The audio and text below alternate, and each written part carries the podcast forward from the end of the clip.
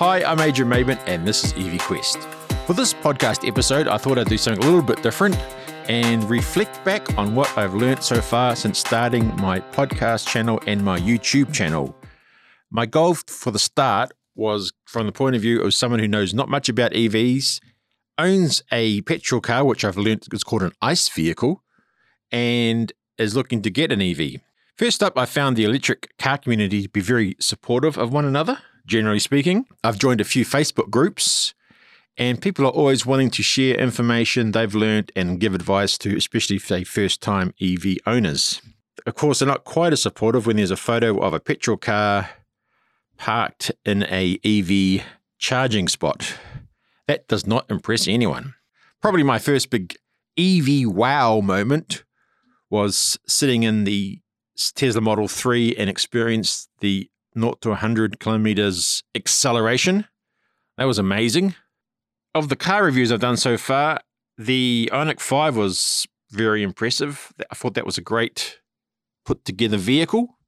I've also tested out some hybrids. Some people are really anti the hybrids, the full EV people. They don't seem to want much to do with them, um, but they definitely seem to fill a gap in the market, especially with the issue of price of EVs.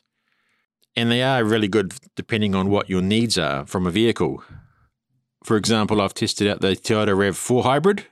That had a really smooth transition between electric and gas, was spacious and very comfortable as I've said, as I mentioned earlier, price is a real big barrier, I believe, to getting into the EVs. So, with cheaper models coming into the market, it will be interesting to see what the uptake of those are.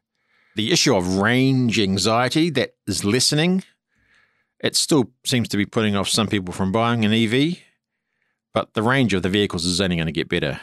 There is the point of how much better for the environment an EV actually is, and that is one point I'll be looking further into in future episodes of this podcast.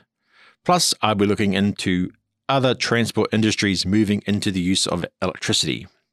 What I am looking forward to is the huge array of new cars coming on into the market. There's some amazing advances in technology, styling, and performance.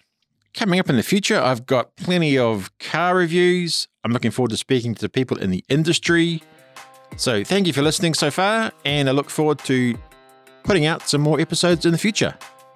Cheers.